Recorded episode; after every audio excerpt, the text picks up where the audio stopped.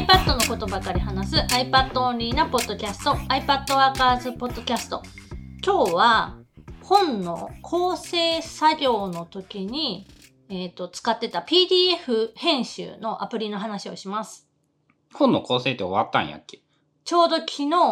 考慮でした。えっと、iPad の引き出し iPad の引き出しっていうタイトルの本がろくがつにじゅうくにちに書店に並ぶスケジュールで発売されます。そうね、あれ発売日じゃないんだよね。小ネタなんだけど、書店に並ぶスケジュールっていうのは良い表現だね。まあ、た、多分そのろくがつにじゅうくにちには、あの、手元に届く、予約注文とかもししてくれたら届くっていう感じかな。で、その本の、まあ、原稿のチェックっていうのが、まあ、基本的にはその編集者さんから ピーディーエフ の形で届いて、で、えっと、チェックをする、その正誤っていうか、合ってるか合ってないか、間違ってないかどうかとか、あとは単純にその誤字脱字みたいなのとか、あとは写真がどうこうみたいなのを全部そのピーディーエフ になって送られてくるので、それを見て、えっと、赤入れって言われるような感じで赤文字でこうなんかチェックをしていくみたいな作業をしていました。あの、プロっぽい用語で言うと、そのゲラを iPad、ゲラが ピーディーエフ で届いて、それを春菜は iPad で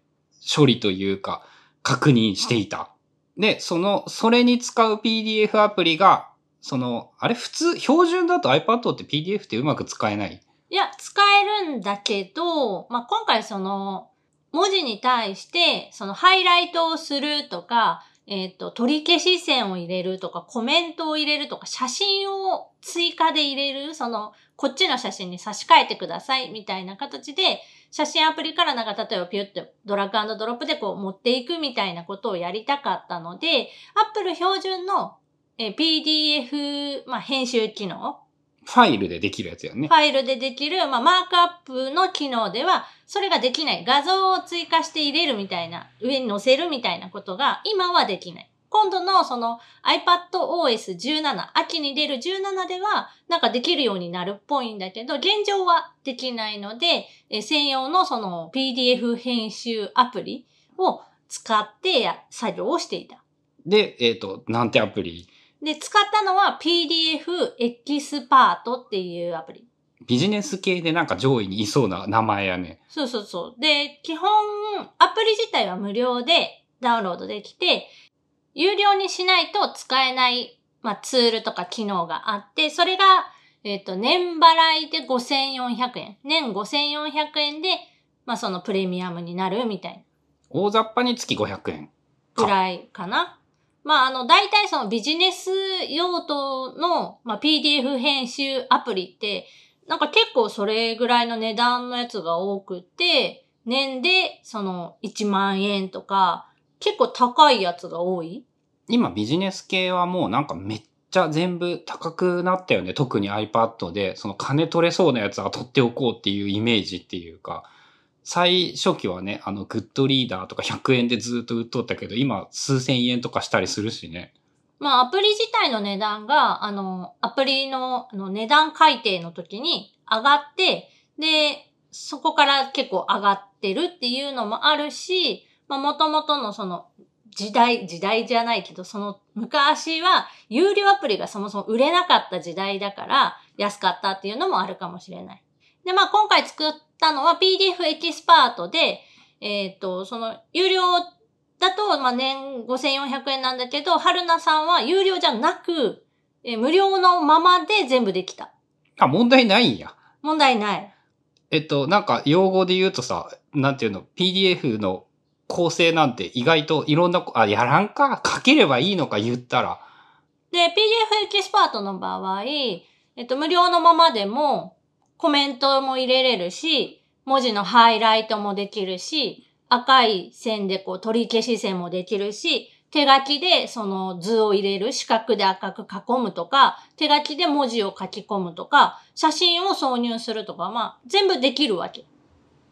テキストを入れるっていうのは手書きで書くのではなくて、ここって指定して、そのキーボードで文字を入力することができるってことなのかな？それもできる。どっちもできるっていう感じ。で、これ面白いのがさ、ピーディーエフ エキスパートって Mac にも iPhone にも iPad にもまあ全部同じメーカーのまあアプリがあって、Mac 版はお金払わないと全然何にもできない。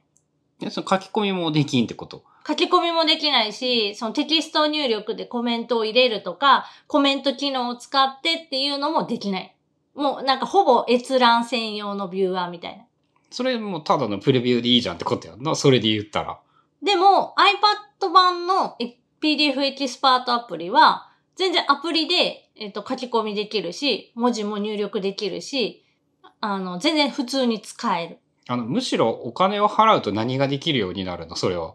なんかね、署名を入れるとか、その、文章を打ち替えるっていうの。ああ、埋め込まれてるテキストを交換、変更できる。そう、直接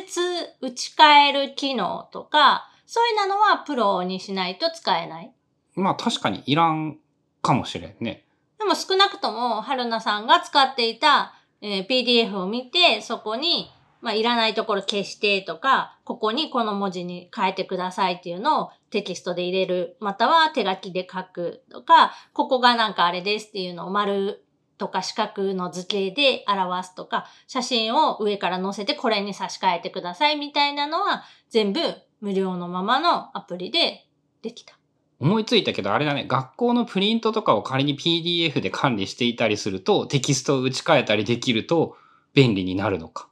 まあ何に使うかかな。その次、うん、例えばもう一回それを印刷して配布するとか。毎年の運動会の案内をさ、日付だけ変えればずっとずっと使いませるやん、基本的には。だからそういう使い方をするのであれば、まあプロプランが必要なんだけど、簡単なまあチェックをする上では全然大丈夫だった。で、えっと、そういう原稿のチェックをして、で、修正版が来ましたよっていう場合、まあ、二つのファイルを見比べて、前回のその自分が赤入れしたファイルを、まあ、左に表示し、で、新しく来たファイルを右側に表示して、スプリットビューの状態で、えー、見比べるっていうのも、まあ、ピーディーエフ エキスパートがそのスプリットビュー対応しているので、ウィンドウを分けて、えー、確認もできると。あの、同じアプリを、二つのウィンドウで表示するってやつやね。そう、もう最近できないやつの方が少なくはなってきてるんだけど、これもそのできるアプリとできないアプリっていうのがあるので、えー、ピーディーエフ エキスパートに関しては、まあそれができる、ちゃんと対応しているアプリだったと。で、ようやくそのまあ、チェックが全部終わって、完了して、えー、本のその制作が一段落ついたっていう感じ。ちなみに、その、ゴリゴさんも、アトミックシンキングとか、次のあの、アトミック読書術とか、自分で作っているその、電子書籍あるやん。ああいうのって、その原稿をチェックするみたいな作業っていうのはしない？えっとね、その、ほとんどの場合がね、ピーシー 上でね、イーパブ を作って、その イーパブ を見ながら、直接、元原稿を当たって修正するっていうやり方をするんだよね。その iPad で赤入れをして後から直すとかっていう風なやり方を少なくとも前回はしていなくって、なんかね、自分の予想なんだけどね、それをやると俺はむしろ間違えるっていう気がして、その、一文字直した場合でも、もう一回作り直して、もう一回確認して、ちゃんと直ってるかどうかをその場で確認するぐらいのことをやらないと、自分はむしろ、むしろ直したのに直らんっていうことになってしまう気がする。まあじゃあまとめてそのチェックをして、後で全部まとめて修正するっていうやり方じゃなくって、まあ見ながら直したいところを随時、その元原稿というか自分が持ってるやつでエディター上でも打ち直していく、修正していくって作業ってこと。そう、だからね、投資で読むみたいなことをね、言われてみるとね、やっぱあんまり、なんて言うんだろう、得意じゃないというか、あの、読んでる途中に直したくなって直してしまってっていう意味で、頭から最後まで一気に読むっていうことがあんまり自分ではしないのかもしれない。ひょっとしたら言われて思った。その、そうね、だから、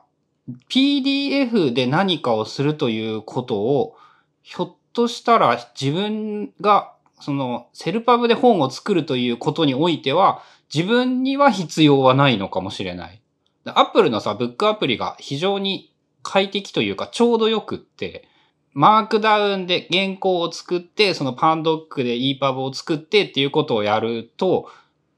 そのね、パソコンってやっぱなんかやるのが好きみたいだね。そういう意味で言うと、その読んだりも直したりするっていうのも。まあ、イメージはあるね。どっちかっていうと、ゴリゴさんはパソコン上で作業をすることがメインで、逆に春菜さんは、パソコンが目の前にあったとしても、その ピーディーエフ の。iPad mini とかでやったりするからね。そう、今回のその ピーディーエフ のチェック、原稿のチェックなんかは、パソコンの前にいたとしても、えっとね、iPad を使ってやってたね。まあ、その時はさすがに、ちょっとミニだと画面が小さくって、さっき言ってた、左にその修正前、右に修正後っていうのを並べるとできるんだけど、一個一個拡大しないと文字読めないサイズぐらいになっちゃうので、そこは、えっとね、iPad Pro じゅうにてんきゅうインチでスプリットビューにして、えー、左に、まあ、修正前、で、右に修正後、で、確認して、治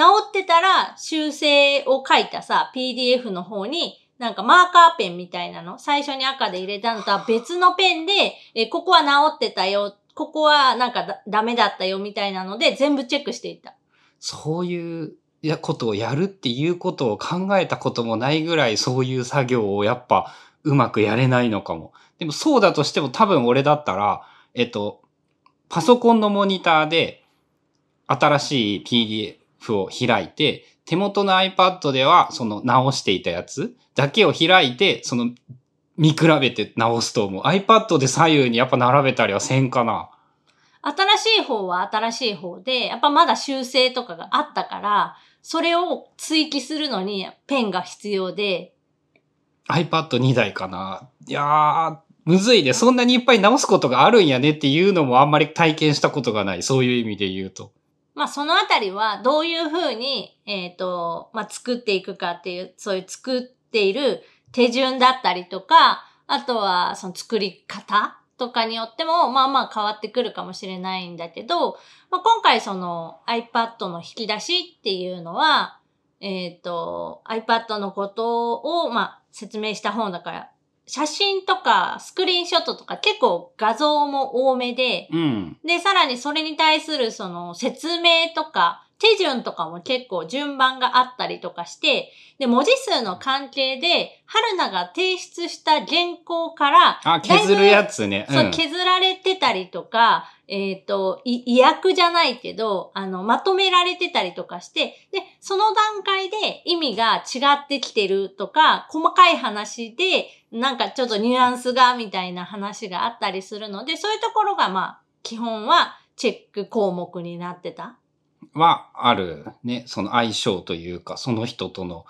言語間の不一致みたいなやつで、それは意味ちゃうやろうっていうのになるっていうのはある。まあそういうのを何回か繰り返して、一応さんかいかよんかいぐらい、あの、直して、戻して、直して、戻してみたいな感じの作業を終え、えー、やっと昨日終わったっていう全部。そう、あの、ソフトバンククリエイティブだったっけ？あの、めっちゃ予算あるよね。表紙とかその写真撮影してたりとか、普通構成もさ、せいぜいにかいでいっかいあれば十分っていうイメージなのにさんかいよんかいやっとるわけでしょ。まあ通常さんかいぐらいかなって、あの初稿、にこう、さんこうみたいな。種類かな、本の。俺が体験したことあるのにかいっていうか、もうあのこれでもう間違いないよねぐらいにしか確認、いっかいめは直すけど、次はもうこれで間違いないよねで直さんぐらいのイメージだったんだけどね。まあ今回の本に関しては割と参考で、えー、まだまだ直しとる。デザインが変わって、みたいな。それ構成じゃねえと思うけど、うん。構成かなって思いながら、ちょっとまあ、ハテナは浮かびつつも、でもなんとか、えっと、一応最終原稿まで終わったので、あとはまあ、発売まで頑張ってプロモーションしようかな、みたいな。あの、個人的な印象、多分喋ってないと思うんだけどさ、春菜にその最新バージョンのやつを、最終バージョンに近いやつを見せてもらって、なんかあの写真を撮り下ろしをしてからっていうやつがめちゃめちゃクオリティが上がっている感じがして、なんか普通にすごいいいやつになってたよね。いい感じの本に。まあ、おしゃれな感じに。おしゃれな感じ。うん。まあその、前の本とかは、ほんと春菜が撮った写真なので、一眼のカメラとかも使ってなくって、もう単純にその iPhone で撮った写真または、えっと、スクリーンショットの画像だったのが、まあ今回その、前回のその東京に行ってきたよっていう話の時に、撮り下ろしの写真撮影っていうので、まあスタジオを借りて、そこで iPad の撮影、カメラマンさんとデザイナーさんと編集者さんとっていうので集まってわざわざ撮ってくれて。で、その写真で本の印象めっちゃ変わるんだなって、あの、そういう意味ではね、横から見ててだけどいい経験だった。こんなに変わるんかっていう印象が。まあ、見た目がさ、割と大きいところではあるし。うん。そういうもんなんかな。そ、それだけで、ほん、その本のクオリティが上がったようにやっぱ感じたからさ。すごいなと思った。じゃあやっぱあれじゃない ?ケーディーピー でその自分たちで作る場合も、ちょっと気合い入れて、まあ写真基本写真をあんまり使わないけど、ね。まあ自分が作る本はその、そもそも写真を入れたくないから本を書いているぐらいの話やからね。まあだからイラストにしたりとか、うんと、まあスクリーンショットのはめ込みかな、春菜の場合だと。あの、写真、全体の写真じゃなくて、もう、フォトショップとかイラストレーターみたいな、ああいうデザインソフト上で、iPad のその側っていうの、デザインの中に、えっと、撮った、自分で撮ったそのスクリーンショットの画像だけを埋め込むような形で、まあ、最近のシリーズの iPad 本には入れて作ってるかな。そうね、アトミックシンキングも春菜が絵描いて入れてくれたから、その、相当印象が変わっているのかもしれない。そ、そ、その辺は自分だとあんま客観的に評価できないんだけど。まああれもね、その、挿絵あんまいらんって言われて。まあ個人的にいるとは特に思っていないからね。でもなんか、春菜的にはやっぱあった方がイメージが湧きやすいとか、あの、文章ばっかりやと疲れるから、小休止ちょっと休憩がてらこう、一個絵が入ってると、ふーって一息つけるみたいな。なんかそういうリズムで、えっと、勝手に挿絵を入れたみたいな。で、今度のアトミック読書術、アトミックリーディングっていう名前にする予定の本も、えっと、同じような感じで、こう休憩できる場所に絵を入れていこうかなって思ってる。よろしくお願いします。